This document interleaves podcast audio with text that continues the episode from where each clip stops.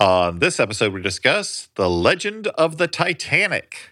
Finally, the true story of what happened to the Titanic. I got like two more of these. So we can,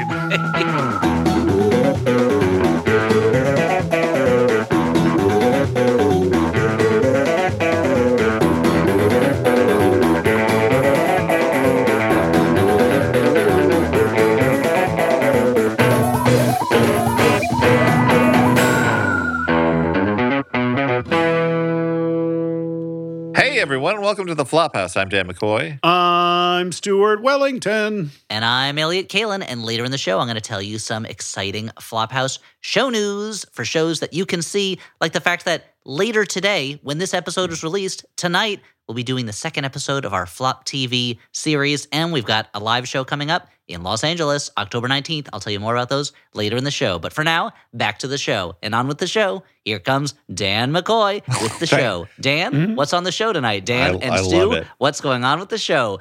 Without further ado, let the show go on because the show must go on. There's no business like show business. Show me a rose and I'll show you a show. So let's show it all together. Show think pulling right along. Let's He's show just gonna with Dan. going. and Show with Stu. Shuffle off to Buffalo. Here in Um, Missouri, the show me state. Thank you, Elliot, for that concise wind up. Um, hey, this is the Flophouse, a podcast where we talk about bad movies. Um, we we've been recently because of the strike and because of our unwillingness. Uh, The as strike of the Writers Guild of America and, Yes, the uh, and Guild. SAG-AFTRA.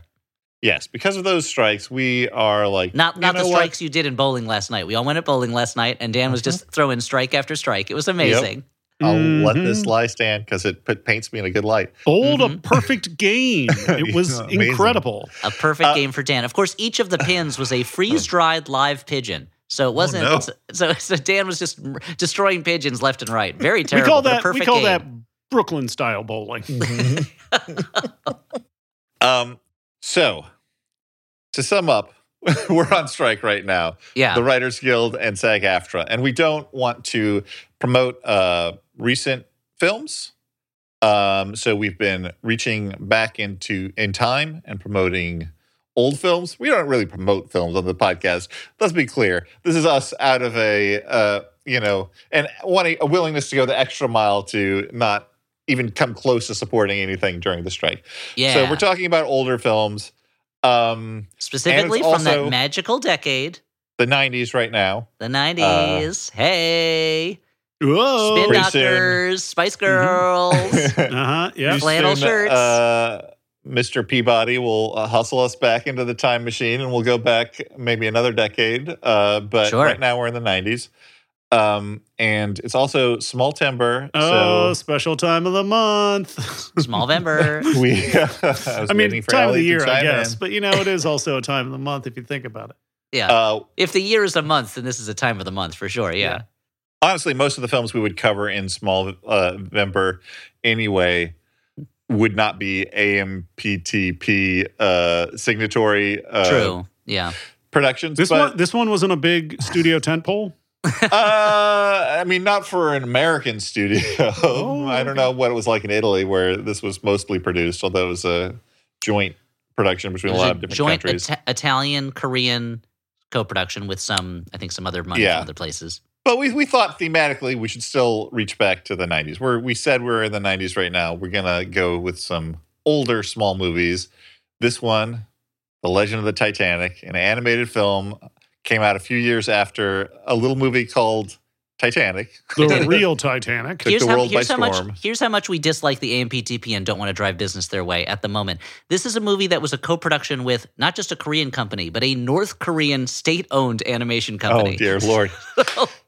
Out of the This is- frying pan into the fire. Oh boy, yeah. So this is uh, this was a movie that you have to imagine that uh, Ki- that uh, Kim Jong Un was it was it Kim Jong Un or Kim Jong it was Kim Jong Il at the time, right? Uh, Yeah. Who was uh, who was who was the leader of North Korea was going to the studio every day to look at the the daily animation rushes for uh, and the and the pencil tests for And clapping characters. his hands in delight, I'm sure. oh sure, you know, yeah, he loved it. this Yeah. magical world that has been spun. Him and his buddy Dennis Rodman were just going through, giving their notes on the animation. Yeah, looking at this horrific dog-faced octopus and being like, beautiful. That's what its face looked like. Yeah. And now, now, guys, now this, as you mentioned, this this is clearly jumping on the Titanic bandwagon, uh, but it's also throwing in a dash of Don Bluth, a dash of Miyazaki, a, da- a, a whole all sorts of things uh, to create a Mhm. sort of animated mishmash of a, a, combina- a strange combo of things. You know, Yeah. unlike combos the candy, which are a naturally occurring, wonderful Yeah. combination of elements. Yeah. Uh, this is a weird combo. Yeah. I had yeah, the combos. Should is I not so call weird that combos a candy because they're not they're not sweet No, they're savory right They're a snack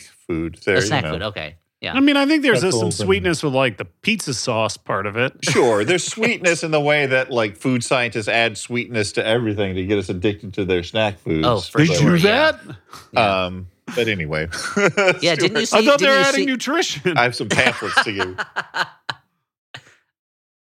I don't know why we're pretending. Like Stuart only eats nuts and fruit.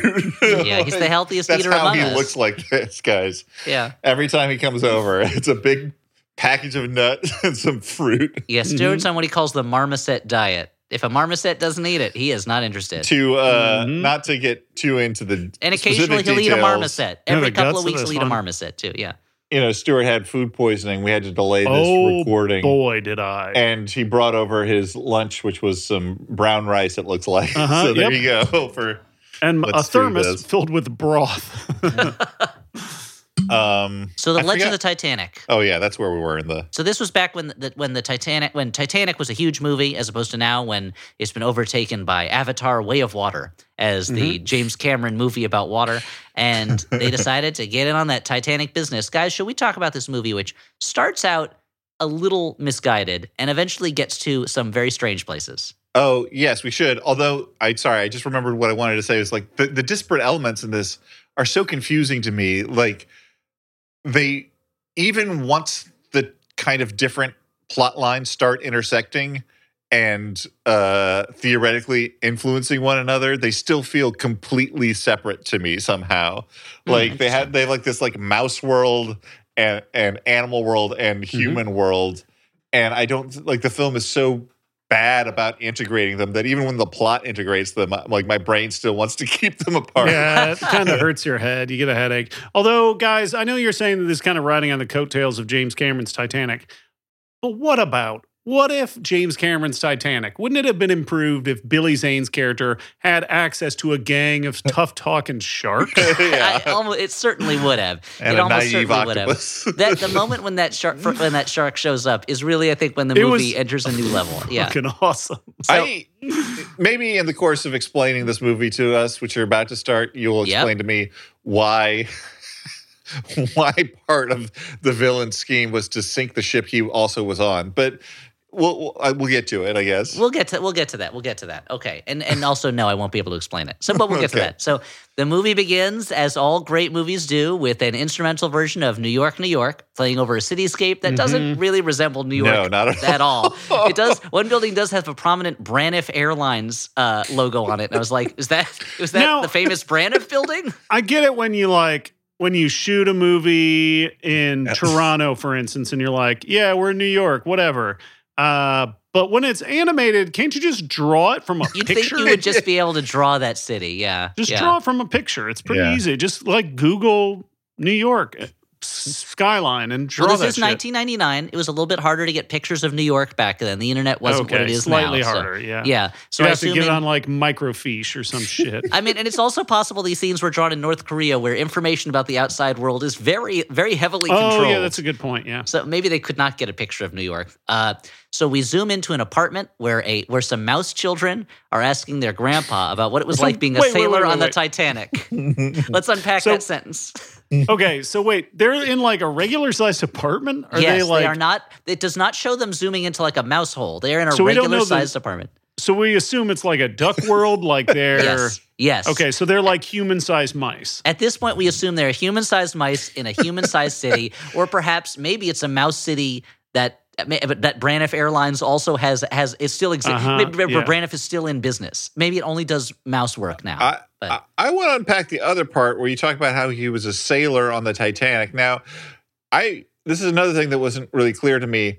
This the Titanic obviously had its you know human human sized sailors who Yes. who staffed the ship and, and made There's- it run. Ample historical evidence to support the idea that there were humans working on the Titanic. Yes. Yeah. Uh-huh. But this movie posits it seems that there's also like a separate mouse crew because there's a, like a mouse captain, and I'm wondering what these animals are doing to, to pilot the ship, if anything. Well, so he's the, the- calling him a sailor is misguided that's, is, or misdirect because they, they these and these mice are operating more like coyotes, the people who uh, help smuggle Yeah. uh, immigrants across borders because they are they're just there to take care of the mice and help them to sneak onto the ship and, and Right. they're- So he- they don't have any technical. Although later on they do get heavily involved in the technical apparatus of the True, ship. yeah. Sure, Yeah. sure. But the captain is less than sort of a captain and more of like a cruise director. For Yes, these. exactly. I mean, maybe he stands there with a soda pop uh, cap, pretending it's a steering wheel. Like, oh yeah, well we're getting, we're almost in New York. you Right. know? Okay. Uh, so uh, one of the kids finds a whi- and he says, "You were on the Titanic; it sank." And the grandpa says something very funny that is never really borne out by the movie. He goes, "Oh, it was all a misunderstanding," and, which doesn't really make any sense. Uh, and one of the kids finds a whistle and he goes, "Oh, that was used to call the terrible Mister Ice." Now, never having seen this movie before, I immediately assumed, "Oh, there's going to be like a giant." Talking iceberg that is summoned, or like some kind That- of ice that elemental who That would creates the been iceberg. ridiculous. That would be Yes. ridiculous. As we'll later find out, Mr. Ice is terrible, but is i- actually a sea creature that is that has nothing to do with. Well, we'll see. I don't know why he's called and Ice. From what I can tell, a felon. Yes, uh, consider he is both that he has his body literally has prison stripes on it, and he wears a cap. But anyway, so Grandpa flashes back to England, 1912, which makes me wonder. Maybe you know what? So that story must be being told in like the 1970s, maybe the 1980s. So maybe Braniff is still around. Okay, England. At this point, I'll stop talking about Braniff Airlines, a defunct airline, which is just weird to me that that's the logo that is on the uh, branded on a building. So England, 1912, and passengers are boarding the Titanic. And I'm just going to go through who some of these passengers are. I'm not Mhm. going to go moment by moment entirely. Okay. There's the wealthy Duke of Cameron, whose voice is kind of like a cut rate Donald Sutherland. Like if you asked one of us to do like a Donald Sutherland impression, that's the Duke of Cameron. His beautiful daughter Elizabeth, her evil stepmom Rachel, her and Elizabeth's evil fiance Everard Maltravers. Now, guys, is this a name? Is this a real name? Everard Everard? Maltra- Everard Maltravers. And uh, Uh, we also meet Which, which, Maltravers. which is of course French for bad Travers. Yes, exactly. And he has a he has a uh, uh, much like uh, Draco Malfoy and Malvolio. If you want people to know that it's a bad guy, put Mal in front of the name. That's why we know Mallory was the was the villain on what show was that? Family Ties. Yes. yeah. That's right. and so uh, and Maltravers has an eye patch, and he also has a, a bumbling hench butler That's why named you know that uh, Malcolm in the Middle is the bad guy in the middle. yes, exactly. That's why they keep him in the middle because he's in prison, so they can't yeah, get he's in prison between a Dewey and uh what's the other guy? The older His name? one, yeah, the What's- older son. What's his Oh name? my Dan, God, you're Captain fan of Mal and Firefly was the bad guy all along, Yeah, uh-huh. right? yep, That's, yep. uh, Yeah, and Ian Ooh. Malcolm from the Jurassic Park movies. He's the one. He's the one who let the dinosaurs loose in the behind the scenes. I mean, he is a bad boy. he is a bad boy. He Yeah. wears the leather jacket. he's a Uh, sexy uh, mathematician. And uh, Maltravers has a bumbling hedge butler named Jeffries, who's basically just Gaston's sidekick from Beauty and the Beast. Like it, Mm-hmm. it's it's such a total ripoff. Uh, Elizabeth does not want to marry Maltravers, but Rachel. Can I point out her- that El- Elizabeth has like a pretty cool mullet haircut? Like Yeah, it's sure. pretty pretty current. Like I, I could see some kids in Bushwick wearing this hair. and surprisingly low cut dresses through much of the movie, considering this is a kids movie set in 1912. Dan was pleasantly surprised. He said, I can't remember. Like, I have to make it. Uh, I have to make an admission here, which is that, uh, you know, be, as we said, Stuart had uh, uh, some food poisoning, so we Mm, pushed. we call the, them we call them the troubles. we pushed the recording back. Oh, is that what the is that what Ireland was going through when they had the troubles? Was just bad food poisoning nationwide? Yeah. Uh huh. Yeah. This is like you Bad know, airline food, probably from Braniff Airlines. three days on from when we were supposed to record. I watched the movie the day before. Even as I was watching, my brain was having a really hard time just mm. in taking this movie. This Maybe movie, maybe you had food poisoning too. Yeah, no, So- no. I'll admit, as someone who was very healthy and ate good food, I also had trouble. I frequently had to rewind and rewatch scenes because it was like I've said this for in other movies. It's like the movie, my brain was so it was so frictionless. The movie would Yes. would just slide right off of my brain, and I would have to shove it in to make sure it it actually made a memory. You know, Right. So, I mean, at this point, you could tell me anything happened in this movie, and I would Well, believe you. Dan, I'll tell you right now, anything does happen because also boarding the ship are many immigrant mice from different countries, uh, including sailor Tom Connors, who will someday be Grandpa Mouse. Uh, that's Tom Connors, the mouse, not Stompin' Tom Connors, the pride of Prince Edward Island, uh, cre- uh, creator of the hockey song, the ketchup song, and, and many other great songs from Prince Edward Island. And two Brazilian. song. Yeah. What? What is this song? Just look up Stompin' Tom Connors, the pride of Prince Edward. There's, Okay. Look, Prince Edward Island is proud of two things. Okay. Anne of Green Gables and Mm-hmm. Tom Connors, a country singer who would stomp on a wooden board while he while he sang. And when I went to visit our friend Eric, who has now been mentioned in a number of Flophouse episodes, when he lived in Prince Edward Island, there were not one but two different Anne of Green Gables musicals going on at the same time, and one Stompin' Tom Connors biographical stage show where someone played him and, play, and performed his music. So. You got to combine them. Have a Stompin' Tom Connors, Anne of Green Gables musical. I just it- like the idea that like Stompin' was his thing, like an earlier era of entertainment. Like to live in that era of entertainment where like you can just have a thing and the thing can just be you stomp on some wood. He would sing, and they would bring out the wood, and people would cheer when they brought out the wooden Yeah. plank, and he'd stomp Uh-huh. on it really hard. Okay, so Ugh. These are these two Brazilian mice are also coming on. Stella, who Tom immediately falls in love with, she is barely a character. She just shows up every now and then, and her soccer obsessed brother Ronnie. Who is again Brazilian? A Brazilian named Ronnie, and Uh-huh. they do not have accent Brazilian accents. And uh, he, and he at- also he also repeatedly refers to soccer as soccer. Yes, he never calls it football or football. Uh, he has been in England to learn how to play soccer, as he calls it, and he and he becomes Tom's sidekick very quickly and shows off some soccer tricks. Now, before they fully board the ship, Elizabeth's eye is caught by some Spaniards who are dancing on the dock, including the black cloaked Don Juan, Prince of Andalusia, who also has a dog named Smiley. And Mm-hmm. all the rich people hate Smiley, but Elizabeth immediately takes a liking to him. And in one of the creepier moments, Smiley takes Elizabeth's glove, brings it to Juan, Don Juan, who immediately smells it and goes, ah. Very weird. Which guys, guys, I've been there. I mean, it's she literally the doesn't- name of a Spinal Tap album is Smell the Glove, right? Like, it's a yeah. weird thing to do in a kid's movie. Yeah, I mean that's that's weird, but also like her just acceptance of well, well, I guess that's the dog's glove now. Possession of nine Spoken tenths like of a the law guy who's never dog. had a dog bite a glove off his hand and run away. Yeah, Dan, are you really chasing after that dog to get that glove? I guess. I mean, It's not I- worth it. It's just a If you're that wealthy, you just get you, you know open up your pack of gloves. yes. Meanwhile, the uh, the steward on the ship tells Juan's buddies, "You can't take that dog on here." So they bully him, and then Smiley on camera pees on the steward's leg, and we oh see yeah, the that was pretty great. Yeah, yeah, we do, Yeah. we do see the pee. It's like Yeah. infinity pool. so uh, the Titanic sets off. We learn that Maltravers is a whaling magnate who has a fleet of whaling ships, and he wants the Duke to sign over his valuable whaling territory, which the Duke has not been whaling in, but Maltravers wants to. And as he says to Jeffries, nothing in the world counts but money and power.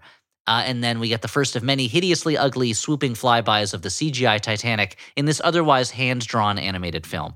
Uh, guys, how did you feel about Maltravers' whaling plan or about these CGI uh, ships in an otherwise pen and ink film?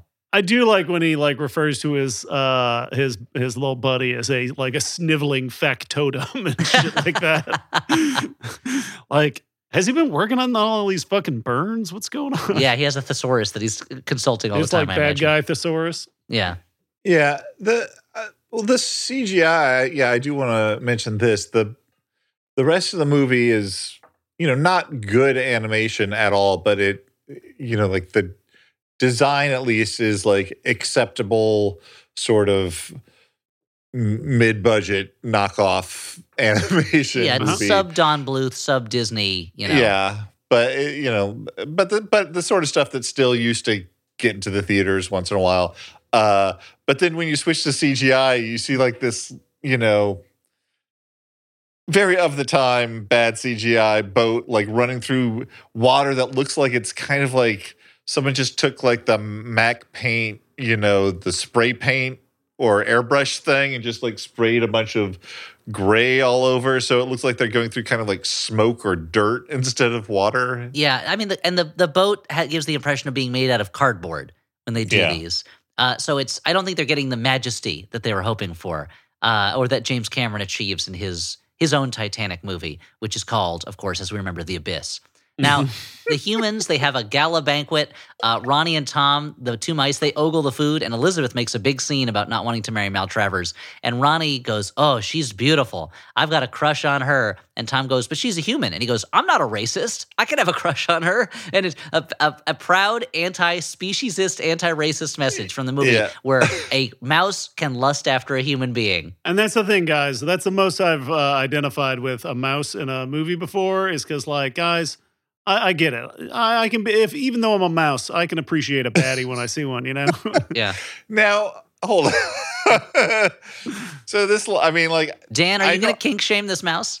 I normally don't agree with this sort of slippery slope logic of like, well, that leads to lusting after animals. But this is literally what's happening here, where it's just like instead of instead of saying what it is, which is these are two different species of creature, Of, va- of varying, of, uh, vastly different sizes they're as well. framing it There's like a huge power differential. yeah, they're framing it like it's racism, as if you know someone's like going to be like find someone who like fucks their dog and like, Mhm. whoa, what a racist.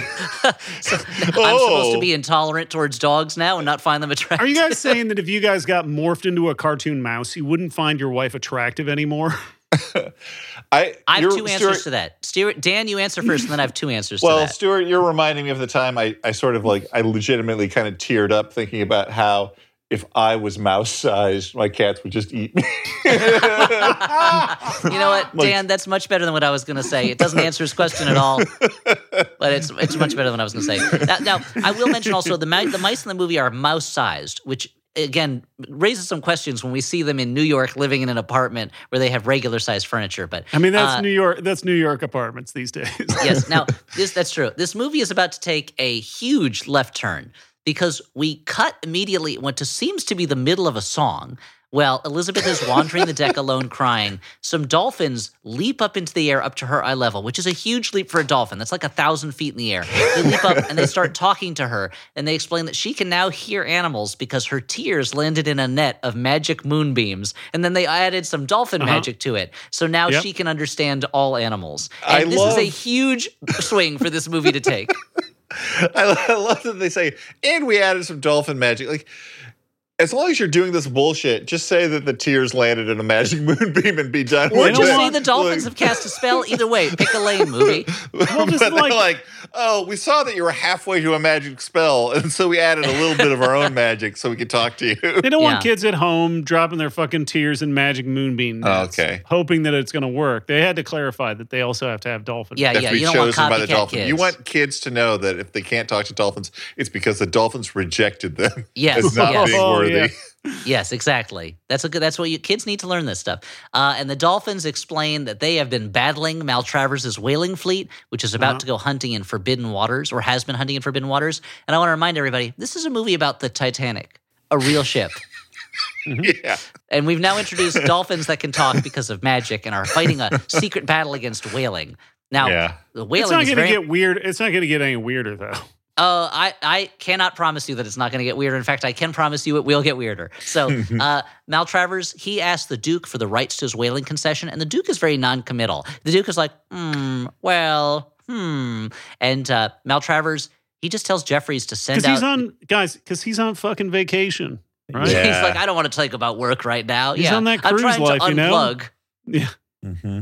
Uh, and uh, Maltravers tells Jeffries, give the go ahead to my whaling fleet anyway. Tell them to go hunting. Jeffrey, and also go talk to Ice. Jeffries then, in another real swerve for the movie, Jeffries goes to the bow of the ship, blows on a whistle, which calls up a shark named Ice who wears a prison cap and has prison stripes on his body and speaks in a New York accent to tell Ice, be ready, the boss is going to call the plan into effect. So what so what this tells us is Elizabeth, there was a lot of magic that had to happen for Elizabeth to talk to these dolphins. But Maltravers and Jeffries have already been in contact with and have been plotting with a band of sharks who can speak English with a heavy New York accent. Even at this point, even though at this point they are closer to English British waters still. I also like the, the the idea that at some point they're like, okay, what's the easiest way to sabotage this ship? We got to get in touch with some sharks. we got to get some sharks on our side who can maybe, spoiler alert, talk to an octopus whose size changes dramatically from scene to scene. We'll get to that octopus. We'll get to that amazing size changing octopus but rather than with the mind like, of a child. At no point someone was In the face "Hey, of a boss, little what about a bomb? what about an They old fashioned? it's 1912, Dan. I don't know if they of had those. In 1912, they only had doll, they only had shark calling flute technology. Sure. And so here's and it's so like it was such a disappointment to me. I want to know if it was to you when I found out that Ice was not Mr. Ice was not like a f- an elemental wind spirit who's going to crash the ship, but just a mean shark, just a criminal shark. Yeah, no, I did anticipate some sort of anthropomorphic iceberg that had a grudge against the Titanic or Yeah. Uh, something. I'm going to say I like the fact that this, as soon as this shark showed up, I couldn't be mad at it. That's true. This this uh this shark. I mean, I also I didn't like that all sharks are bad guys in this, just like in all fish movies. Uh, but it, I mean, except Finding Nemo, I guess the sharks are reluctant, uh, reluctant bad guys sometimes. Yeah. But uh, Uh, what about Jabberjaw, dude? yeah, true. all You're- he you're wants right. to do is rock us. I won't. I won't point out that I said movies very clearly, and that Jabberjaw is yet to have a feature film on his own. But no, good point. You're right. You you address the spirit of my note rather than the letter of my note, which is fine. I'm not going to play rabbi here and say, uh, "Oh, Got technically the the good book says movies." Thank you for your restraint, Elliot, for not doing any of those things. No, I Wow. will not do those things. I will refrain from it. So, uh, getting back to the story, Ronnie and Tom, the mice, they can also talk to Elizabeth now because, again, magic moonbeams. And they tell her not to run for her problems, but to face them head on. And she resolves to fight. She will fight for her freedom. Yeah. Meanwhile, Juan can think of nothing but Elizabeth. And after the mice spy on Rachel, as Elizabeth's stepmother, plotting and scheming with Maltravers, and it's kind of implied that they're having an affair. Yeah. Elizabeth goes to her father. I the mean, he's Duke, and got a he's got an eye patch. he does have an eye patch. He's sexy. He's like the the, the uh, that what is that the the Hathaway shirt man who had the eye patch, or was it a different shirt company? Uh, I don't know, but I'm gonna have to look that up. Look it up. I'm asking about shirt? I'm asking about mid-century sh- uh, shirt ads that would be in print magazines. So I expect you to know these things. Yeah. Uh, so uh, the uh, Elizabeth goes to her father, the Duke. She says, "I'll never marry Maltravers." And in, in a shockingly anticlimactic moment, the Duke says, "That's fine. I just want you to be happy." And it's clear he never really liked Maltravers that much, anyway. Yeah. That is then followed up a little bit later I, by did- I never really liked that man you were dating with the eye patch and the negative name. Yeah, who's clearly a villain and was mean to his bumbling servant. So, uh, and then some other stuff happens. But the important thing is that Ronnie, the soccer mouse, kicks a tiny soccer ball into Maltravers, causing him to fall onto a catering cart that then dumps him into a laundry vat, at whi- which, is the kind of I come mean, up in. That's very powerful. That is a potent kick from a it's a potent kick, and also the kind of thing that usually happens at the ends of these movies. I'm Yeah. like, shouldn't the movie be over by now? No, because we're on the Titanic. I'll remind you, a real ship that actually sunk. So I mean, 100% Maltravers looks like the villain in a movie with a like a soccer playing dog, right? yes, But Well, in this case, it's a bunch of mice and a dancing dog.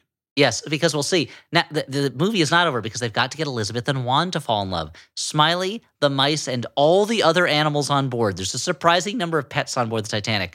They arrange for Juan and Elizabeth, and we do not see most of them in the lifeboats at the end of the movie, I have to say. Uh, they arrange for Elizabeth to bump into Juan on deck. And this Tom is a challenge says- at this point because at this point, Juan can still not understand the animals. Yes, they have, and also these two people have to fall in love. They have never met. Juan has only smelled Elizabeth's glove. He mm. cannot understand the animals. But Tom says, Dan, wait, Tom says they'll know if it's true love because their souls will unite and Juan will suddenly gain the ability to talk to animals too. A great mm-hmm. narrative shortcut that is explained to us by a mouse in a moment and does not at all feel like they're just making up the rules as they go along. There's a lot of thought out world building going on in the Legend of the Titanic. Dan, what were you going to say? I'm just wondering why all these animals are so invested in the romantic lives of these two humans. Like, do they not have their own emotional wants and needs? that They, do because as because you'll remember there is a mouse wedding at the end of the movie. We'll get to it. Okay. Uh, Yes, in this movie true. about the real tragedy of the Titanic. so uh, they bump into each other. A mouse orchestra plays a love serenade. The humans dance and kiss. The animals cheer, and then the mouse orchestra immediately plays some swing jazz that everyone dances to for a very long time. this is a yeah. very long sequence of them just dancing. I took a sequence. I took a like Expertly animated. a video of the, part of the sequence and made a gif at it because I was so charmed, but oh, not charmed, but like charmed by how like bad it looked of all these It- like it looks people, terrible. these animals and people dancing together. and I posted it on the our Flophouse Instagram story, and someone messaged me pointing out that one of the mouse's beard appears and disappears as he dances. I like I like when you were telling that story, Dan. You kind of like reverse reality show judged it. You're like, I was charmed by how bad it was. yeah. Yeah, that was well done. That was well done. Uh, the uh, so I, I this was the part. This is how my brain works. Is I started I started thinking, wait a minute. This move, I don't know if this music is the kind of jazz they would have been listening to in 1912. this feels like 40s jazz, and I had to stop myself Yeah, and be like, on the you know what? goose page. Th- This is a movie about Yeah, the X3, Titanic that X3. involves talking mice, and I didn't even know yet at the time that it involves a a talking childlike octopus. So I, Yeah. I, I, but I then shut that thinking down. I was like, why am I caring? This is an animated movie about the Titanic. So and the the the the the zaniest things have yet to happen yet. So this possibly anachronistic mu- music. Let's not worry about it. The Duke gives Elizabeth permission to marry Juan. All he wants is for his daughter to be happy. But Rachel and Mal and we don't know that he's like the Duke of Andalusia, right? I don't think she even knows yet that he's a prince. She's just danced with him Or once and they prince, yeah. kissed, and that's it. Yeah. Rachel and Maltraver, and it's also one of those things where it's clearly supposed to be she's the rich one and he's like with the with the the people in steerage, but they say But he's, he's a got prince. this I- like I, don't know if dope, he like really. Dark one. Shadows outfit on. Yes, yes. I wouldn't have been surprised if it turned out he was a vampire at any point. Uh, Mm-hmm. the Duke gives Elizabeth permission to marry, but Rachel and Maltravers are still plotting, and the mice tell Juan that they overheard Maltravers saying he's planning to sink the ship. But I'm not actually sure if the audience heard him say that. Did I just miss him saying that? It seems like the mice were making that up to make Maltravers look bad. Mm, and he is possible. planning to do it, but it's it's very it's like I don't remember actually hearing him say that. That's a really good question. Uh, Dan, do you remember this very specific part of the yeah, dialogue Dan, from the movie? you have a No, mind I like a steel don't. trap. For I this don't stuff. remember. I'm still puzzling over. I don't understand what his plot is. like why it involves sinking the ship. What? somehow he has to sink the ship in order to well so here's his plot i think he has to kill the duke he has well we'll Uh-huh. get to it because he'll he has the duke sign some paperwork we'll get to it so the mice then stop the telegraph operator from sending maltravers's whaling ship orders how do they do it by chewing, chewing through all the ship's telegraph wires this is going to be a bad thing it turns out later on mice I mean, it won't, stop it won't be a problem unless they need to send an emergency message from the ship, and that that'd be wild. It's yeah, an the ship unsinkable is vessel. unsinkable. That's I never going to happen. Yeah, it's an that in the unsinkable ship. It's the. Titanic. Although the mouse captain earlier did say that the mice inspection board did not go out of their way to inspect the Titanic. They didn't manage to do that Oh yet. Oh wow! No, Way to keep them in the fucking clear. Cool. Yeah, so, yeah. So that you can't blame the mice. They didn't. The mouse inspection board. They didn't okay this ship. They're not liable. Yeah. They're not liable. Yeah, let Don't me sue check to see They who their uh, produced this movie. The Mouse Inspection Board. Yeah. Yeah, the ultimate authority on. yeah, that's right. It's like it is. it's like United Passions, the soccer movie. Ah, the movie all about how great FIFA is and how Sepp Yeah. Blatter's the hero. Yeah. So uh, this is when uh, Jeffries contacts Ice the shark, tells him to sink the ship at midnight, so these sharks also can tell time. And Mm-hmm. Ice and his thugs they set up this. They set this up. There's only one way to sink this ship. It's the only logical way to do it. They're going to have it's to easy trick. peasy. They're going to have to trick an enormous childlike octopus named Tentacles, who has the face of a puppy dog. That and the Tentacles is a good friend with an orca named Orky. They're going to have to trick octopus, the octopus into an iceberg throwing contest so that they will get an iceberg into the path of the ship. Again, this movie is based on a true story. People died. Like lots of people died. One thing I Yeah, love about Octopi is Uh-huh. that cart- they're like people who who make cartoons. They love to put fucking octopi in their shit. Yeah, Yeah. And- octopi but are great. They're but they're amazing also- animals. They're amazing animals. They're great, but they also have like the least friendly face possible. Yes. So they're like, okay, this is the one animal we have to completely fuck the face around Because to make it there's look no way to make a cute octopus who has a hard beak in the middle of his tentacles where a human would assume a butt would be. It's very it's a weird design for an octopus. And so they always have to put the face on its bulbous head and not where it actually goes, which is in the middle of the tentacles. I will. I I agree with all of what you're saying. Dan, except for, where's your butt? Is it between your legs? Yes. Where's your mouth? Is it Nowhere near your legs. between my legs. I don't Yeah, know if my butt is between my legs. It's between Okay, the would- muscles on the back I of would your call legs. it sort of the Listeners, I'm going to take a bunch of pictures of my- Dan's like, body. where my legs meets meet the shore. Well, what's closer? What's closer to the center of your of the area between your legs? Your butt or your mouth? What? I, this is not what I wanted Answer to the talk question, about. Dan. Why are you afraid to answer the question? What It are you is- hiding? he is being weirdly evasive, actually. Yes. I don't. I'm just asking you a simple question about the location of your butt and your mouth, and for some reason you refuse to answer. Ladies and You're- gentlemen of the jury, in the case Uh, of okay, Grey's wait, wait, wait. Anatomy It versus Dan is. McCoy, Dan, do you have like a measuring tape around here? I think that'll we can just clear this up. It's super simple. It's in the middle of my body. Like if you're like if you're talking about the top of the head to the bottom of your feet, I wouldn't say it's between my legs. That was Wait, the- but which Your is mouth or your closer, your mouth or your butt to your uh, legs? I guess Which is closer butt. to your I leg? gu- Hey, I still guess. refuses to answer. Still I cannot guess. answer. I don't understand the point. I didn't think you're this was going to be the question that tripped you up and that and that, I don't that eh, get. I'm just trying to understand the underlying point. Answer the question, sir. Answer the question. Your Honor, the witness is being incalcitrant. He refuses to answer a question. You're pulling, you're pulling a Rand Paul on me. You're like asking a ridiculous question and then being like, "See, he doesn't want to answer." I don't know what's ridiculous about the location in your body of different orifices. You're the one who's Um, trying to cloud the issue and make it seem as if your butt and your mouth might be the same distance from your legs. Could I just say the thing that I wanted to say though? Yeah, yeah. yes. why not? If you Which remember what it was, then please do. I find Avoid the question. I agree with what you're saying, except for I find actual octopuses or octopi, depending on how you say it, cute. Whereas whenever you try and anthropomorphize an octopus, it's it's horrifying. I look. Like, we can agree, even if we can't agree on the on the look, did the variable distances between your legs and your orifices. Yeah. Thank we you. can agree that octopuses are great. They're beautiful animals. They're really cool. But yeah, I no, but I think there is. I think they're cute until you look at that beak. The beak th- is feels weird because octopuses, Mm. you think soft, you think mushy. That beak is hard and dangerous, and all you can think about is it biting your fingers off when you go into pet an octopus. So I understand why a cartoon octopus would have a cute face. Why it would have a puppy dog nose on its on its head, I don't the understand. I don't know why they made that choice. alarming part about this Yes, design. and then why they also gave it one of these kid personalities that movies give to kids, where it borderline it- it's borderline mentally damaged. How Yeah. innocent this well, yeah. I octopus mean, I think it's like to play on like a like a, a mice and men type Lenny type thing, right? Uh, I don't I don't think possibly. it's Well, because they're like trying to take advantage of like uh, a simple character who's very strong. I guess it's more the way that in the movie Jack with Robin Williams, Robin Williams is playing a child, and there are other children who are supposed to be the same age as him, and the other children uh, are, have personalities and can be you know lies sometimes and what. But Jack is just a nature's innocent. He can never do wrong, and he's just yeah, a, he's just he's, a a- he's an angel, and He's an angel, yeah.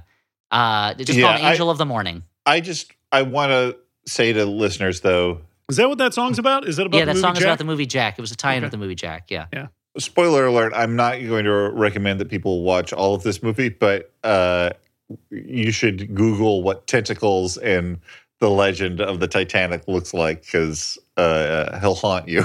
Yeah, he will. He will, and he haunts the movie. Yeah, uh, so like a like a like like the specter of communism haunting Europe. Tentacles haunts this film. So mm-hmm. the Duke tells Maltravers the engagement is off. That's when Jeffries, Maltravers, and Rachel, the Duke's wife, threaten the Duke at gunpoint. They demand he sign a paper giving Maltravers the ownership of the whaling territory and also a new will giving everything to Rachel. They then tie him up and escape the ship in a lifeboat. This is why they're sinking the ship. They have to fake the Duke's death so that they can Mm. inherit everything and fake and and oh, not fake the Duke's death. They have to kill the Duke. And I mean, fa- I the and weirdest that his part was when when they're when they're tying him up and his wife uh, his wife reveals that she is betraying him. He's like, "Oh, jokes on you! I'm into this." Does that happen? I don't remember that. yeah, it was part. really it was, he, it was a quiet moment. But He's like, was, oh, pretty you- if only yeah. you knew I'm a major cuck, you would you wouldn't do this because you'd know that I'm in, I'm really aroused right now. I know that they're that they're villains, but this is a really insidious plan to cover up one murder by sinking yes, an entire by, by ship. sinking an entire ship and killing fifteen hundred people. Yes, it's Yeah. it's it's overkill. Let's call it that. It's overkill, and I don't Yeah. mean overkill the band. I mean overkill the action. So Mhm. Tentacles is horrified to learn that he has helped the sharks potentially hurt the humans. And the sharks, so their plan is they're gonna. He's already thrown a giant iceberg into the path of the ship. The sharks will hold the Titanic's rudder so it can't avoid hitting the iceberg. Uh, Mhm. th- th- this again. Everyone, every human on That's the ice, on the ship, their hands are clean except for Maltravers. It's not human error at all. It is shark error. There is chaos as people fall over trying to get into the lifeboats. People cannot walk steady on the ship. And Juan and Elizabeth search for the Duke to save him as the captain announces he plans to go down with the ship. He will he he has to. The mouse captain, who does not plan to go down with the ship, he says their only hope is to send out an SOS signal. Oh no, guys. Are they going to be able to telegraph out an SOS? The wires. What happened to the wires? Do you remember? Remind me. Oh, what did the mice chewed do with the wires? The, the mice chewed through them, right? Yeah. They chewed through the wires. So there's And no what- way that they could ever connect them. There's just not for enough wire. Elliott, I appreciate this little taste of sort of like a I mean, unless they did library, something. Wait, uh, you know, reading to children hours. That Yeah, you, well, I just want to show do you what a well stru- I just want to show you what a well structured movie this is. Is that they can't just there's consequences for that. They in planted order earlier. to that- in order to connect the wires, there's like a gap. They're not going to be There's able a to fill that. between what's the wires. Oh, what's oh no, an item? they can't think pull the the, only thing wires that could connect those would be- household item. If only if only there was there was some kind of strings or something that they could use Maybe to connect these wires. maybe a character with a long mustache. Maybe there's a- they maybe haven't introduced a character with a long Maybe mustache. no, have they? uh, no, they did. Thankfully, earlier they did. They did introduce the French mouse Camembert, who has a long mustache, and Camembert demands that they attach the wires to his mustache. Luckily, his mustache is just long enough to close the gap between the wires. the message goes out. His and- mustache is made of wire and conducts yeah, electricity. thankfully, the hairs that grow out of his face are incredibly good at conducting electrical signals and impulses. Fra- uh, tragically, though, he appears to die in the process. Camembert has given his life to save everyone on the Titanic. He has sadly passed on Yeah, one- screen.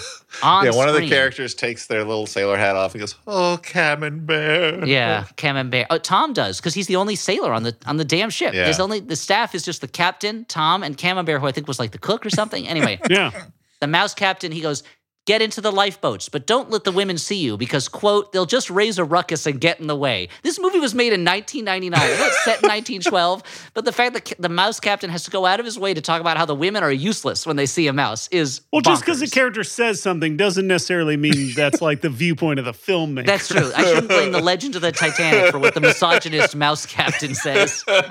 for for this mouse captain's view on female hysteria. The, mou- the mouse captain is like, they're not funny, by the way, either. Women can't be funny. It's impossible. It's like, mouse captain, why are you saying these things? Anyway, Elizabeth and Juan, they find the Duke, they untie him, they get him into a lifeboat. For some reason, they don't join him in the lifeboat. They stay on the bow of the ship as it continues to sink. And I couldn't understand why they didn't say get in the lifeboat. But anyway, that's up to them.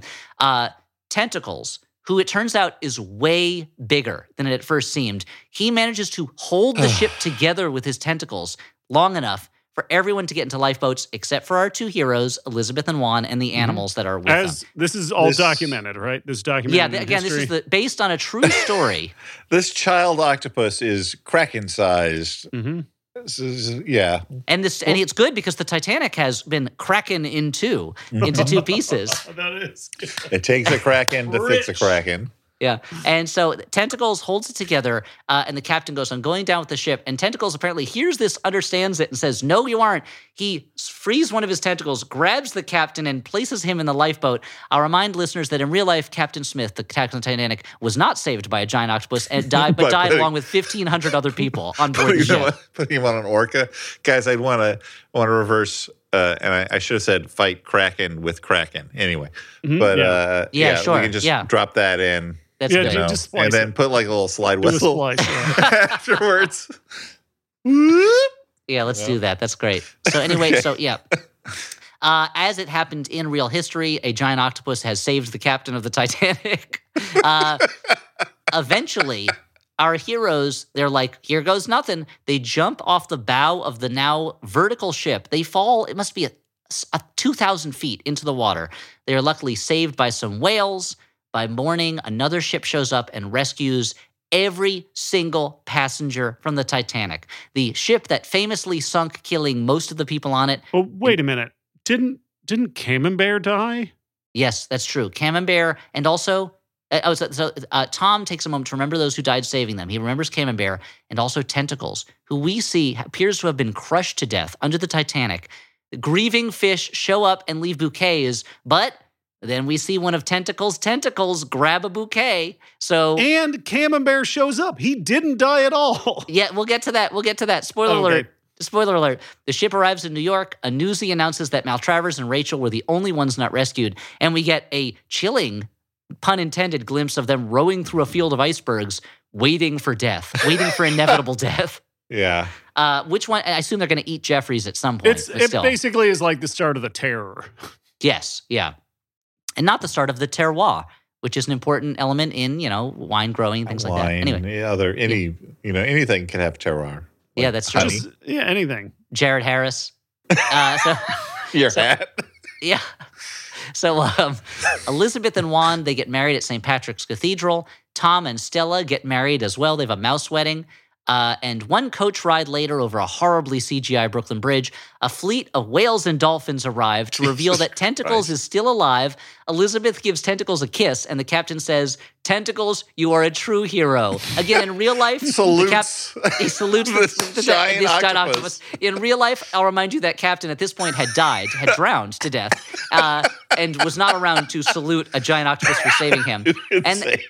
And that's when Camembert returns, no Oh, yeah. explanation given. Yeah, I'm sorry, I jumped the gun. I was just Now, so excited. Camembert arrives. Who knows what deal with Guys, Satan I was, he I made was just I was just as excited as everyone else. I know, you were just so excited didn't die. to know that Camembert comes back. I want to say too. Also, when Ted shows up, he comes out of the water like bulging. I I was like. I literally said out like out loud, Jesus Christ, because he like dwarfs the Brooklyn Bridge. Or, Oh, he's or, enormous. It's just like Yeah. the He's a fucking kaiju. Yeah, Is it? It's uh, it's it, isn't it? I think uh, the the movie where with the giant octopus that Ray Harryhausen did the effects for. or is oh it a yeah, yeah, one? yeah. Where like it looks like that. It looks scary, and everybody on the bridge Yeah. is cheering when they should be so frightened. This giant octopus shows up. Yes. I would say the saddest thing for me is that Tentacles did all this work throwing that those fucking icebergs around just so he could get Mr. Ice's hat, and he was so fucking happy to wear that hat. And then after all that shit happened, he couldn't wear the hat again. And Oh, that really true. sucks that it was like his love of that hat was colored by the the tragedy that I forgot that was the prize that was awarded to him was was the was the Ice's hat. You're right. That is the real tragedy of this because again in this movie nobody except the bad guys died, and we have to assume that the captain also cried on the ship at some point into some magic boon beams, and that's how he can talk to tentacles. That's Uh, but- actually a really good point.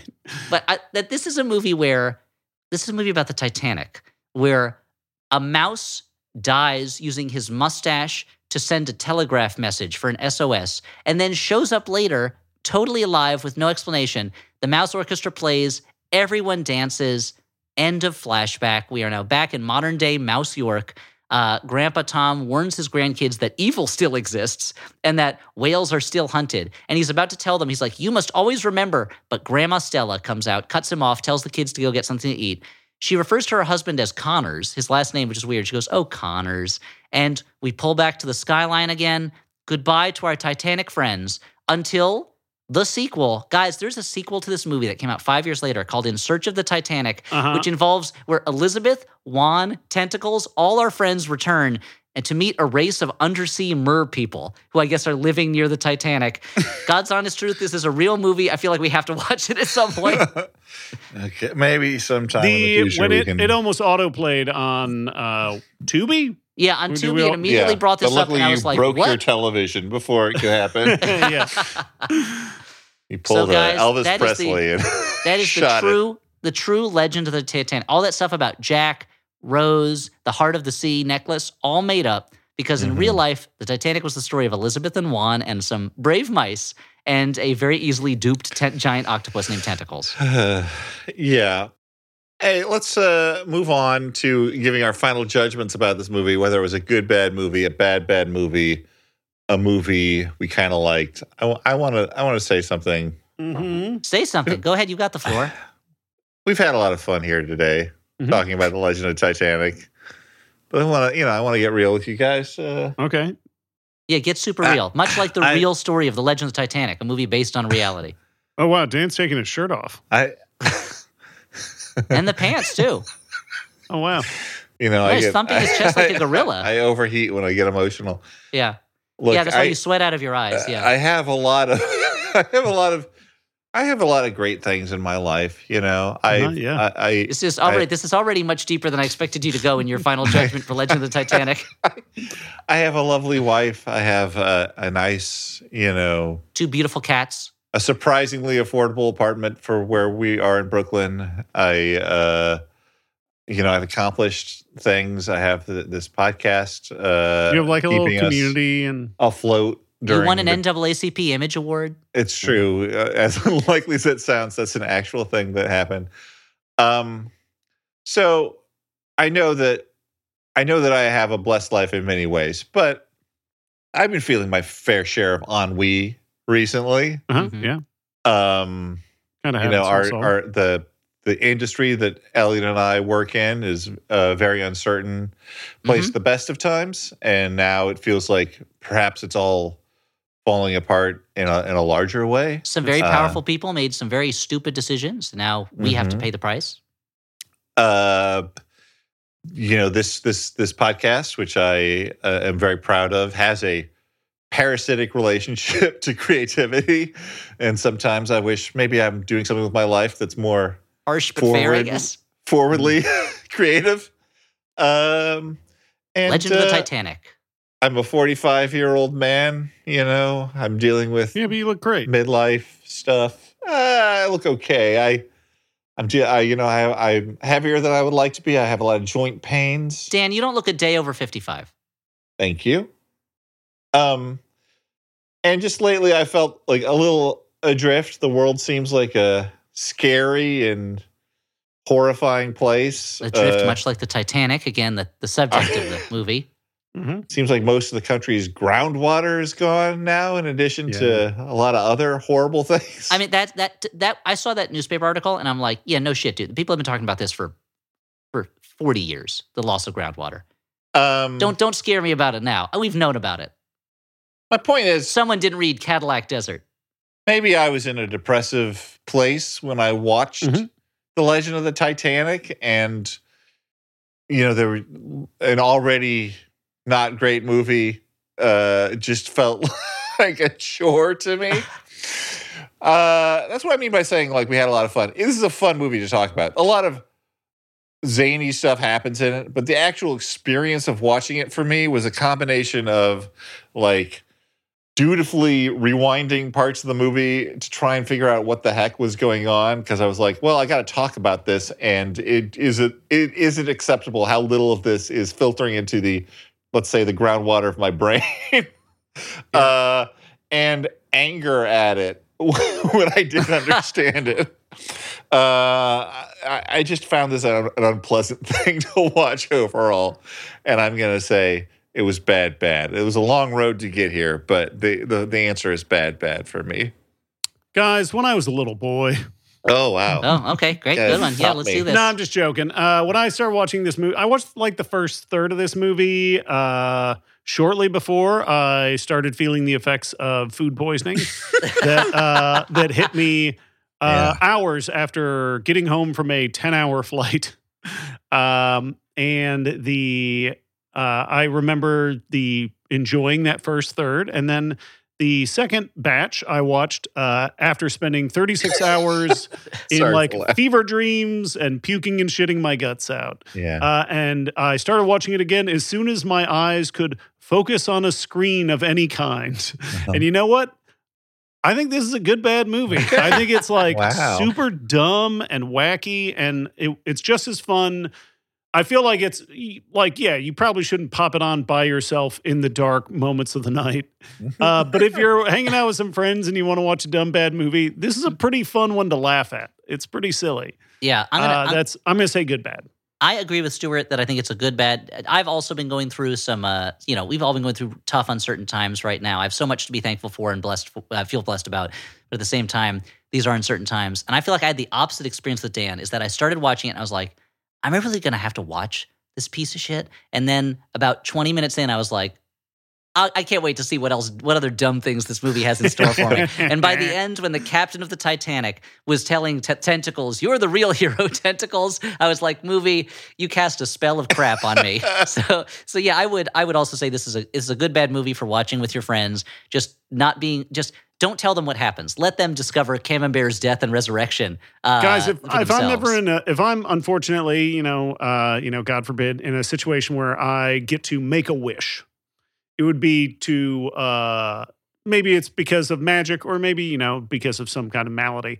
Uh, Some sort I of wish master. I out- would came out? wish to get to watch this movie again in the presence of James Cameron, and he would have to watch the whole thing with me. that would be very fun. Well, let's move on to what do we call them? Sponsors. That's what they are. Sponsors, people who've been kind enough to, uh, you know, sponsor the show. Uh, I got this first one because you know what? I was just away for a little bit, and when I came, and the one thing I missed most of all was my two kitty boys. That's right, the two kitties that live in my apartment. And the important thing is, if you have kitties, you probably love them. And the important thing about loving them is giving them the right food. And a great way to get them the right food is with Smalls. That's right. You got to try Smalls, the protein packed cat food made from preservative free ingredients that you can find in your fridge. And it's delivered right to your door. Smalls works with leading cat nutritionists to create recipes that are exactly what your little kitty baby craves. Yum yum. Uh, so what? Uh, after making you after making the switch to Smalls, 78% of cat owners reported their cat has shinier and softer fur, and 90% reported overall health improvements. That's a big deal. Uh, you love your cat and you want them to get the right ingredients in their body so that they stay healthy and will love you for longer. Um, Muscles and Meatball both give it a big thumbs up if they had thumbs. So remember, higher quality ingredients mean a healthier and happier life for your kitty baby. So head to smalls.com slash flop and use promo code FLOP at checkout for 50% off your first order plus free shipping. That's the best offer you'll find, but you have to use our code FLOP for 50% off your first order. One last time for everybody in the back seats, that's promo code FLOP for 50% off your first order plus free shipping. I was laughing at you saying, um, you know, the important thing about loving them is giving them food. But then I realized that honestly, the main way I express love is by cooking dinner for Audrey. So, I like, mean, cooking for a partner is part of my love language as well, Dan. So I understand. There's nothing, thank you. you know, sometimes we laugh about stuff, guys. we do laugh about stuff sometimes. Sometimes Yeah. we love about stuff, and sometimes we live about stuff. Uh-huh. Dan, do we have another sponsor? We sponsor? also love about stuff. And I love our next sponsor. It's called Tushy. The bathroom is the only place we get to escape real life. Ugh, don't I know it? It's time to upgrade. Yeah, because my bathroom is a magical wonderland where physics goes out the window and No, I can no. talk to flowers. no, your body is a wonderland, Elliott. Oh, yeah. You don't know my body that well. It's it's it- more of a wasteland. In that it ends in a it ends not with a bang but with a whimper. And and warlords fight over the precious juice. Good Yep. stuff. it's time to update that meditation closet with over 100,000 five star reviews. See why millions of real pooping humans already love Hello Tushy Bidet. Every Hello Tushy Bidet attachment comes with a 30 day risk free guarantee and a 12 month warranty. You know what?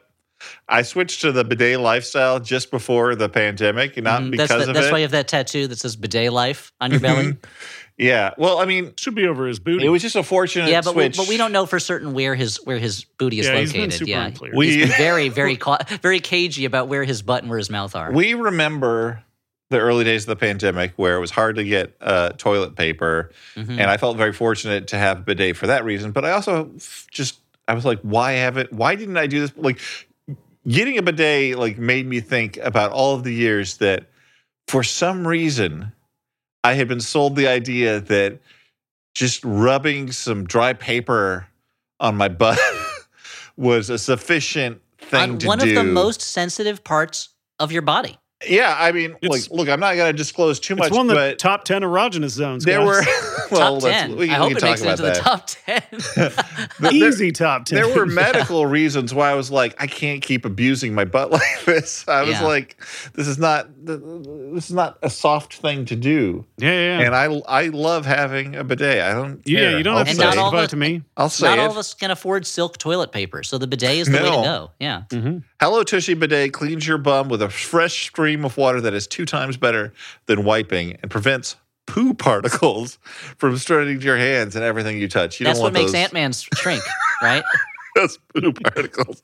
It attaches to your existing toilet, requires no electricity or additional plumbing, and comes with a 30 day risk free guarantee and a 12 month warranty.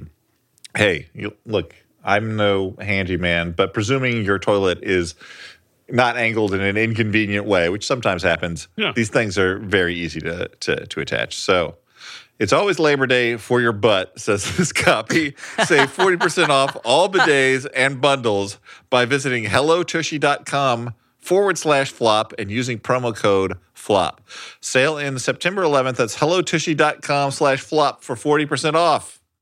When I said that uh, the number one thing I missed when I was on vacation was my kitty boys, the number two thing was my tushy because that's essential. Mm-hmm. The bidet, you mean? Yeah, my tushy Yeah, yeah, bidet, yeah, not yeah, my the bidet. Not- not- he didn't not your leave butt. his You took part that at with you. body. Yeah, I took that with me. I tried So- to leave it at home. This is a real. This is a real. Check your butt at the door type movie. Just you know, leave it. You leave your butt at home. At customs, they thought he was smuggling a couple melons, Mm-hmm. but that was just his butt. I have been I have been working on my squats and Mhm. various other things too. Mm-hmm. You know. Anyway, uh, in addition to in addition to butts, we also have some other things going on. If you are listening to this episode on the day of its release, September 9th, then tonight you can join us by watching Flop TV. That's right, episode two of Flop TV, our one hour streamlined flop show. Right, It's September 9th, right? Mhm. All right. The uh that this episode coming out, we're going to be talking about Cool World. This is a this is going to be a favorite where I think it's a long time coming. Uh, it's a movie that we've talked about a lot in passing, but we've never given it the full flop treatment. That's tonight at 6 p.m. Pacific, 9 p.m. Eastern. I always put Pacific first because I live here, but I should say 9 p.m. Eastern, 6 p.m. Pacific, because Hey. New York is the center of the world. Uh, just go to theflophouse.simpletix.com. Again, that's theflophouse.simpletix.com to see us live giving present giving a presentation of, on a subject of our choice. I, th- I believe it's Stuart who's doing the presentation this time. Oh man, and do I have something special cooked up? Might want to tape over your webcam. and Wh- D- why? Dan, so they, so they can't see him. Yeah, you know. And Dan Oh, will be doing the, the summary. I'll just be kicking back, talking Cool World with him. If you can't watch us live, which is too bad, if you can watch us live, then you'll be able to submit questions for us to answer. But if you can't watch us live, your ticket gets you access to the video later. And all of these episodes, the videos will remain up on the site, available to you through the run of the show. That's a new decision that we have made. Instead of a window where you have to watch the videos in, instead, you will have six months to watch this show. It's one episode per month for six months, and you can always go back and catch the reruns if you miss one. So that's theflophouse.simpletix.com. Tonight we're talking Cool World. That's this month's episode. Hey, next month, in addition to another episode of Flop TV, Oh. we've also got live shows. That's right. If you're in the Los Angeles area, on Thursday, October 19th, we're going to be doing two shows in one night, two different shows in one night at Vidiots. That's right. Vidiots, the legendary video store, now has a theater space. It's in eastern Los Angeles in the Eagle Rock neighborhood. And we're going to be doing two shows that night. The first show, Speed 2, Cruise Control. The second show, Three Men and a Baby. As Dan dubbed it, it's a night of numbers between one and four. That's October 19th. We haven't done a live show in LA in a while, and it's going to be fun. Uh, Vidiots is a kind of intimate little space. It's a little smaller than our usual uh, places that we play, so you'll be that much closer to us. You'll be able to see the pores on our face, and maybe we'll run up and down the aisles kissing everybody. Probably not Don't but it's but- but it's possible. It's possible. We won't do it, but it's possible. So that's uh, for that. Go to so for to, to learn more about yes, that. go to- anything's possible. anything's possible. Go to vidiotsfoundation.org, and that's vidiotsfoundation.org for tickets for our two Thursday, October 19th shows. And also tonight, join us on Flop TV, theflophouse.simpletix.com as we talk Cool World. Not the movie The Cool World, but the movie Cool World. Let's get that straight. This is the one about people having sex with cartoons. hmm Somewhere in an alternate universe where Hollywood is smarter, And the Emmy nominees for Outstanding Comedy Series are Jet Pacula, Airport Marriott, Thruple, Dear America, We've Seen You Naked, and Allah in the Family. in our stupid universe, can't see any of these shows, but you can listen to them on Dead Pilot Society, the podcast that brings you hilarious comedy pilots that the networks and streamers bought but never made. Journey to the alternate television universe of Dead Pilot Society on MaximumFun.org. I'm Jesse Thorne. Bullseye is celebrating 50 years of hip hop by bringing you an entire month of brand new interviews with rappers. That means Jeezy, I put my pain in the music. Angie Stone, you know, hip hops. We called them hops back then. Master P, Music is what's gonna open the doors for us, but whatever we come up with after this, it's gonna be bigger. plus Chika, Saba, even the greatest of them all, Rakim. That's this September. Open up that podcast app, type in Bullseye, and hit subscribe. You're not going to want to miss any of this. Hey, here's a weird thing I'm going to try. So I I I put together a book proposal a little while back. Uh, I was working with a very nice uh, agent. Uh, it was like kind of flop adjacent, you know, uh, funny stuff about trash culture. Uh, sent it out to the world. No one seemed that interested. I might publish it. I might self-publish it, finish it, and self-publish it because I already did a lot of work on these uh, essays. But I don't know. It seems like in this world, like certainly someone who had like a couple of Emmys for comedy writing and a semi-successful podcast, there's got to be some interest out there, right? So if you work in the publishing industry, maybe I just got it out to the wrong people. If this sounds interesting to you, I don't know, maybe get in touch. It's a weird use of the podcast, I know, but Very weird. but look, I need to diversify my career. As we said, the world's falling apart. If you think this is something you might like to see, a book you might want to read, and you work in a position that you know you want to take a look at it, ask me to take a look at it. That's all I'm saying. Um, Dan, Dan, I'm going to take this weird, borderline unethical thing that you're doing, and I'm going to piggyback on it because I've mentioned. I think I might have mentioned in the past. I've I've written an unpublished novel that I don't think anyone wants to publish. It's a fantasy horror novel set in Hollywood in the 30s. You want to publish something like that? Get in touch with Dan. Tell him that you don't want his book, I don't that you want my see book. why it's borderline unethical. All we're doing is cutting out, uh, you know, the middle people who honestly also have a parasitical relationship to creativity. Wow! Wow! Now we're going into now we're going into territory I cannot abide. So Dan, what do we do next on this podcast? Uh, on this podcast, uh, we also take a few letters from listeners, Like who? uh, like you, Me? the listener. Well, you're hosts, Okay. You're not included in that. Oh, but I listen sometimes to you guys, but often I, mean, don't. I just talk and talk want- and talk. Yeah, it would If be you weird if one of the answer a hosts just wrote a bunch of letters to the podcast. you can write a letter to me complimenting, uh, one of the hosts. Maybe I will. Specify. Dear Dan, it was a little weird when you started asking people to to, to look at your book. Love it. I don't think I, you know, Keep up the great I- work. I think it's an acceptable one-time use of the podcast. Sure, sure. One time. ask time. whether anyone is Mhm. interested. Um, this letter is from Jeff, last name withheld, Jeff Bridges. who writes. I was recently diagnosed as having type 2 diabetes, so I decided to lose some weight. Toward that end, I bought a cheap secondhand treadmill and have been watching movies on my tablet as I walk for hours in my basement. Today, I watched the 2020 Donnie Yen action comedy movie Enter the Fat Dragon.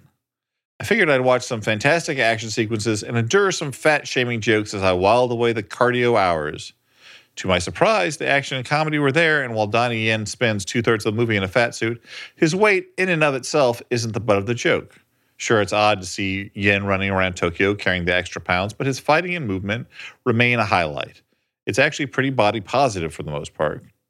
Do you remember a time when you assumed a movie would go for the easy joke, but then went in a different, better direction? By the way, Enter the Fat Dragon is available for free on Tubi and Hoopla. I was very pleasantly surprised. Love the show.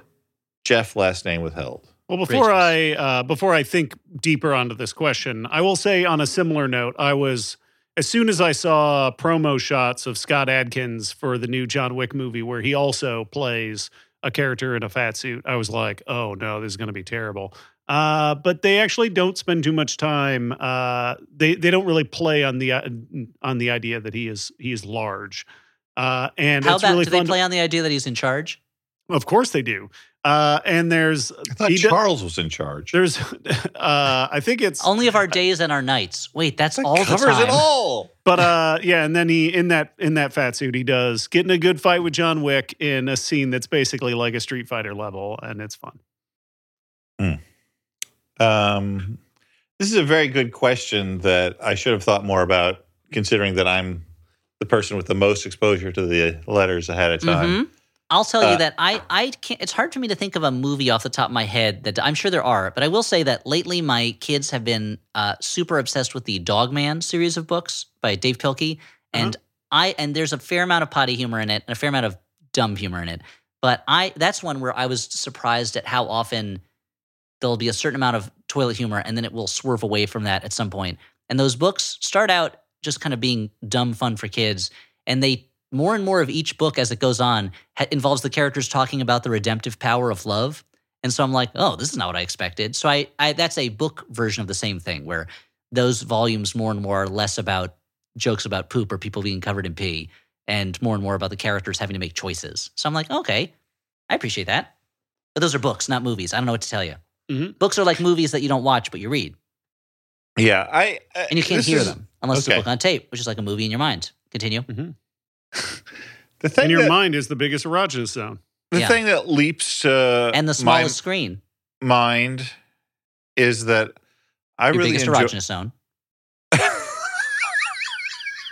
Now, that since we don't know it. where your butt or your mouth are located on your body, Oh boy, my butt's where my butt goes. Um, and where is that, Dan? Where is that? at the top It's of where my the legs, butt goes. between my legs and my torso. I imagine Um, Dan. Yeah, Dan is putting together oh. a skeleton. Goes the butt bone goes where the butt goes, and he's like, I don't even know what butt what bone this is. But so Dan, what leaps to mind?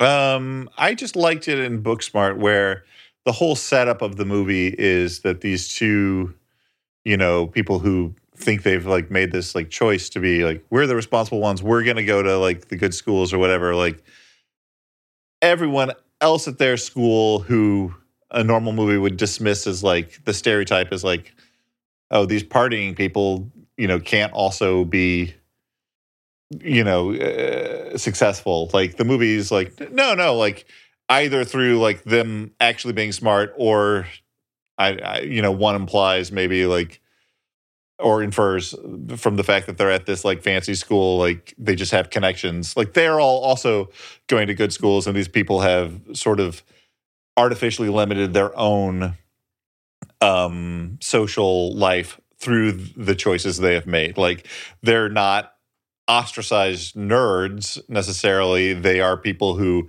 have chosen to like not socialize and and missed out because of it and i think that that's a fun subversion of like the normal Yeah. high school Yeah, just tropes. just because the popular kids are popular don't mean doesn't mean that they aren't like studious and hardworking. yes exactly Yeah, I like I, I like a movie that takes the brave stance of being pro popular kid and anti anti nerd. Al, you're still stuck He's, in your yeah, he's gonna uh, get that chip off his shoulder someday. Boom, Yeah. boom, boom, Uh, boom, boom, yeah, okay. boom. So let's move on.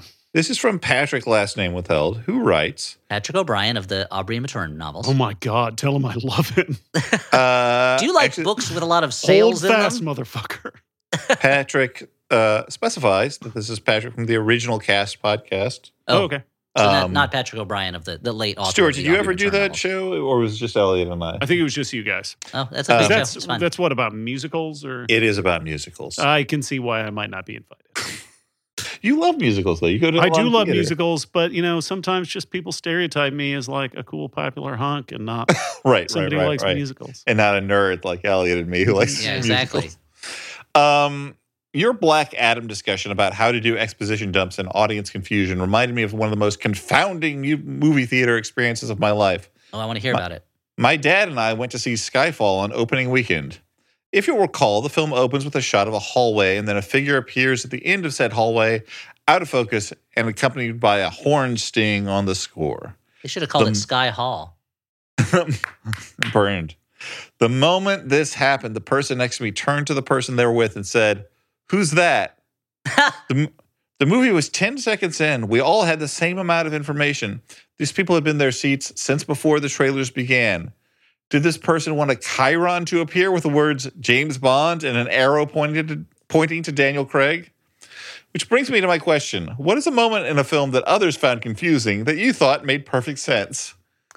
So Patrick's I- last name withheld. Thank you, Pat. I want to mention before you answer that question, I want to mention that is the opposite of the situation I think I've talked about before at some point, where I was watching the movie My Architect at the film forum in the middle of the day, and it was just old people in the audience, and the architect I. M. Pei is talking on screen, and then his name comes up on screen, I. M. Pei, and then it fades away. And about ten seconds after his name faded away, a woman turned to her husband and said, "That's I. M. Pei," and it was it was the the opposite experience. Was like, yeah, we all have that information, we know it. Thank you. Yeah. Thanks Uh. for pointing that out. stuff that we thought was I I mean I feel like there's a lot of like times in the past. I know that there are times in the past where I've been like too snide in my own head. Like "Oh, that, people thought this was confusing. I thought this was like obvious, but I'm I mean, having trouble. I feel like it happens to me with with certain types of science fiction or fantasy movies, like time travel movies. A lot of times people are like, "Oh boy, I couldn't, I couldn't wrap my noodle around that one." Where at like something like like um you you've got your Christopher Nolan time travel movies like Interstellar and Tenet, where it's like, "All right, yeah, I see what he's doing here." Like you kind of, if you've seen time travel stories, you kind of know ahead of time what he's doing some of the time. Yeah. But to your regular audience that hasn't read a lot of time travel stuff, I guess they're like, hold on a second. But it also remind that story reminds me of uh, going to see The Matrix with my dad and having to spend about as long as the length of the movie explaining to him how it worked, like why he's like, so Neo is special, and that's how he can be in both the Matrix and the real world. And I'm like, no, no, no, everyone's in the Matrix in the real world. Like the Matrix just happening in the computer and you know in people's heads basically. And he's like, huh, okay, okay. So in their heads. They're all in those tubes? No, that's the real world. Hold on a second. So it was sometimes people just can't grasp it. Oh, but then there's movies like um, there's a movie like The Fountain, which I remember made a lot of sense to me when I saw it. I think has been baffling to other audiences because it's more it's operating on an emotional level more than it is on a story level. I think know? that that's that stuff like and also because a lot of the story was supposed to be told in other medium that media that didn't come out. Yeah.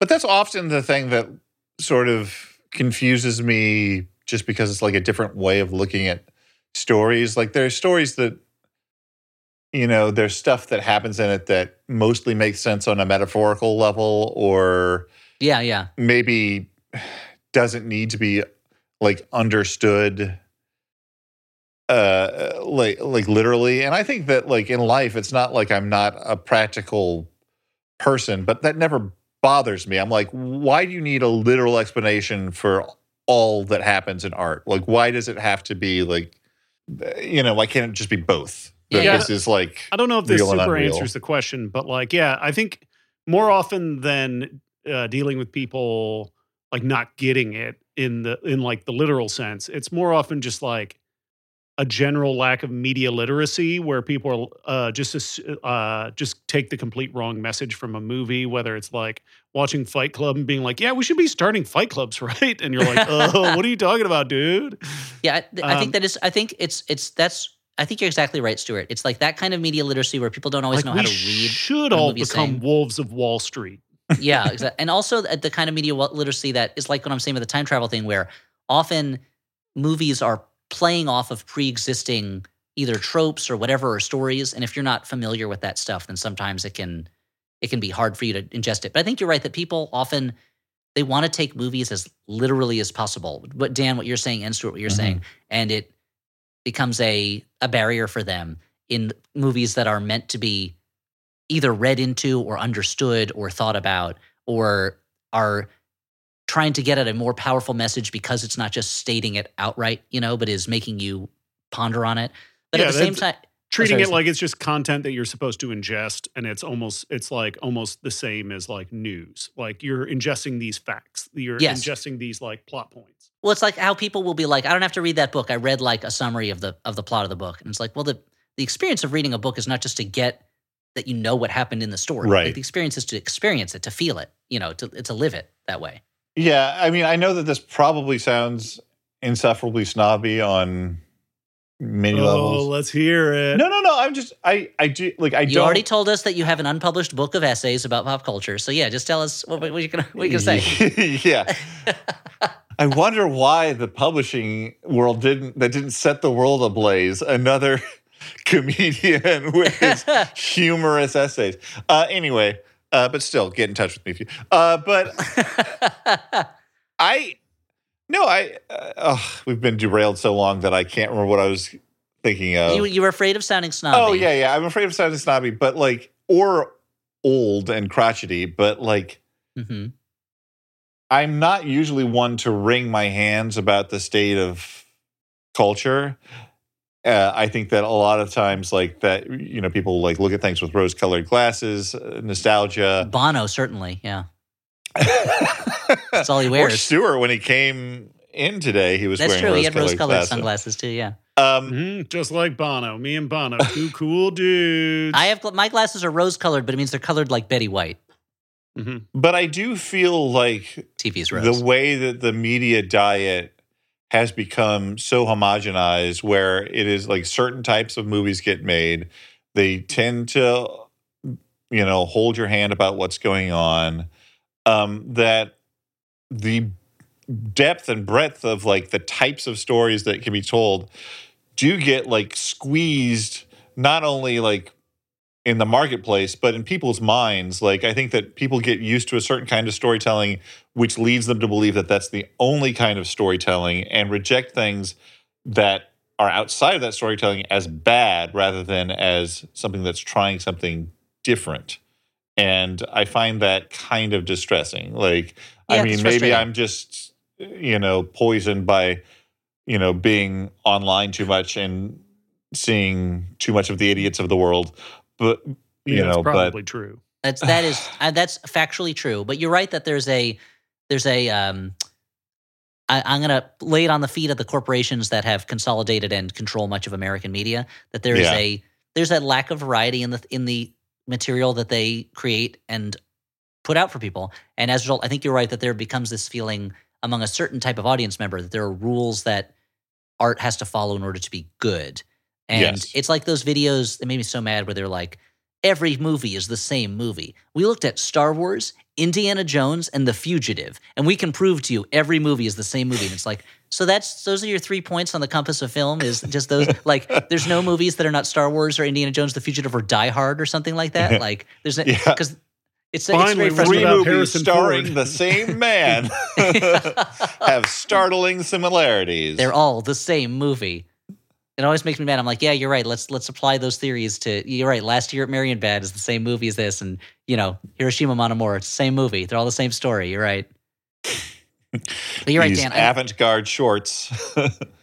and it's a uh, it- it's a Stan Brakhage. Just to, let's apply some story circles to him. But I think the uh, but I think you're right, Dan, and you're right, Stu. I think we're, we've made, raised a lot of interesting points. They're not necessarily funny or entertaining, but are interesting and vital. yeah. So we we got one of the four Yeah, we sort did of it, guys. uh, podcast quadrants. Yeah.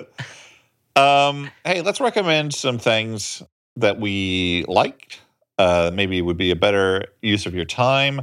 Again, Impossible. we've been steering away from doing as many current recommendations because of the strike. Um, I'm going to recommend something that is far from Hollywood uh, because it was a 16 or uh, probably Super 8 short. Yeah, Super 8 short uh, shot by a bunch of teens in 1989. It's called Dr. Death.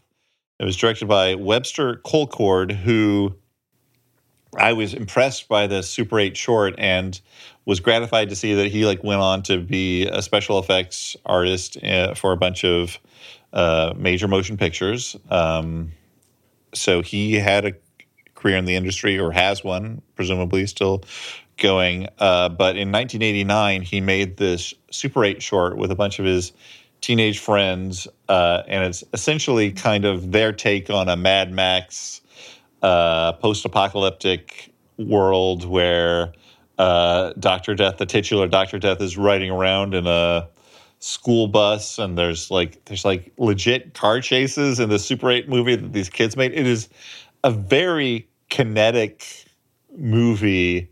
Uh, there's like a moment of claymation, and there's a thanks to the Will Vinton Studios, and I guess this kid like worked there at some point. Uh, anyway, it's just one of these things where there is uh, I don't know. I don't know if you're like me. I kind of grade entertainment on a curve sometimes and if it's done by like kids with access to like so few actual resources, the degree to which this hits the mark and is entertaining and so much more fun than uh, you know stuff done by quote unquote professionals uh, makes me love it all the more knowing that like uh, it's just these kids fucking around, but they're doing like a really good job doing it. And I think you can find this short on Vimeo, maybe not under the same name. I forget there's like another name you can sometimes find it under, but Webster Colcord is the director, so you should be able to dig this up online.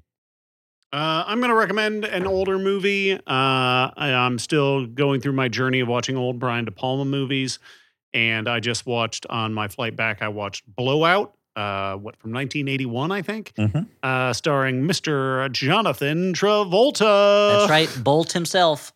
Um, and it, uh, yeah, it's about a sound engineer who gets in over his head when he's looking for some uh, sounds for his sound library. when he wants a new sound. Remember that new sound he's been looking for? and that sound is of a car crashing. Yeah. Now, uh, and he gets involved in a kind of a murder mystery conspiracy.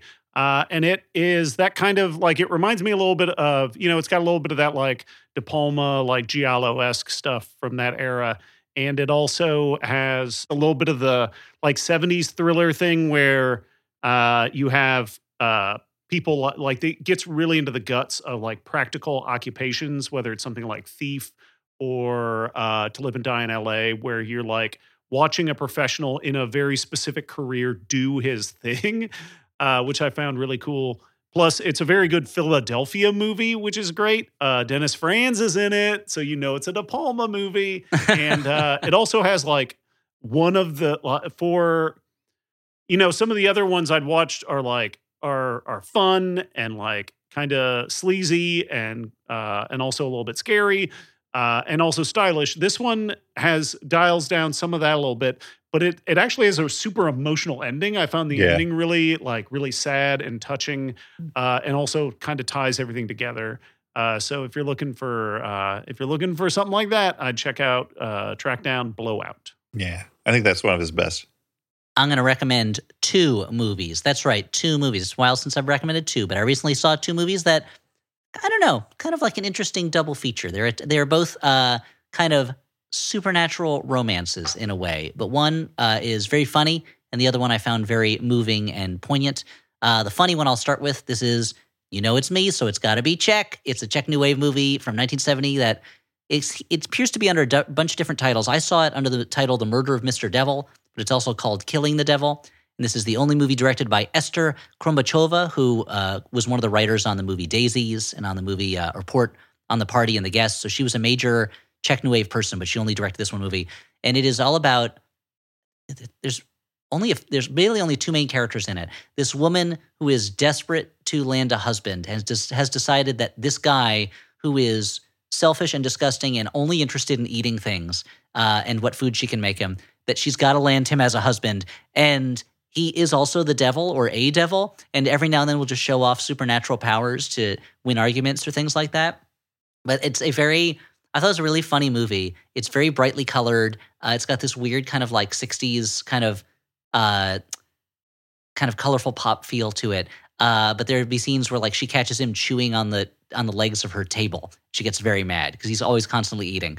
And i thought it was really funny. It was a funny uh, take on women and men Similarly, here's a supernatural romance that is not a comedy, but instead a movie about yearning. This is the movie Rouge from 1988. This is a Hong Kong movie starring Anita Mui and uh, directed by Stanley Kwan, where uh, this woman is a very high class prostitute in the 1930s uh, who has been in a uh, suicide pact with her lover, a rich young man who his family won't allow them to get married. And now it's the 80s, and she has come back as a ghost to find out why he never joined her in hell and she meets up with this reporter and the reporter's girlfriend who's also a reporter and has them help her. And it sounds like it could be a setup for a horror movie or it could be set up for a comedy but instead it's a setup for like a real like a movie about romance and about love and about um kind of uh sensual yearning and things like that. And i found it really beautiful. So those are two movies that are both uh about love and uh, fantasy aspects. One of them is kind of silly, and the other one uh, might make you cry a little bit. And so the one that may, might make you cry a little bit is Rouge, and the one that's a little silly is Killing Mr. Devil or The Murder of Mr. Devil, or I don't know how to accurately translate the title, but they're both good. Check them out, won't you? Check them out. Uh, okay, one. well, this has been an episode of the Flophouse. Mhm, yeah. A podcast that is on the Maximum Fun Network. Go over to MaximumFun.org. Check out the other podcasts they have there. Uh, I listen to several of those shows myself. They're uh, full of good, funny shows, good, informative shows. Take a look. I'm sure you'll like at least one of them. Uh, we're also produced by Alex Smith who edits, uh, makes us sound good. He has a lot of great stuff online under the name Howell Doughty. Uh, he has his own podcast called Fast Track you could check out. Um, I want to say if you have the time, maybe consider leaving us a five star review over at iTunes or elsewhere. Uh, but iTunes is the easiest place to leave us a good review. It really does help us. Uh, if you like the show and you want to, you know, just give us a little little help. Uh, if you don't like the show, maybe consider not finding the time to write a review Mhm. and think about, you know, is it really worth uh, hurting three strangers? You know, is is your feeling about the show worth the time that you put Why not? Why not use that time to promote something you do like? Yeah, yeah, yeah. Um, and uh, just thank you for listening. For the Flophouse, I've been Dan McCoy. I've been Stuart Wellington, and I hope to see some of you tonight on Flop TV. I'm Elliott Kalan saying the same thing. Flop TV, it's tonight. We hope to see you, and maybe on October 19th in Los Angeles. Until then, I'm Elliott Kalan. Bye. Just keeps getting longer. On this episode, we discuss The Legend of the Titanic. Directed by Hayao Miyazaki. Slander. Okay. Let's uh let's move it along. One of those will be good. One of those is Yeah, good. yeah, Alex, sure, you yeah. figure it out. You got a good taste. well, Alex, you should know that Stuart laughed and made a face when I said that. So you know which side your bu- bread is buttered on between the two of us. Oh man, Me, I'll he's butter paying his you bread anytime he compliments. wants. And this guy.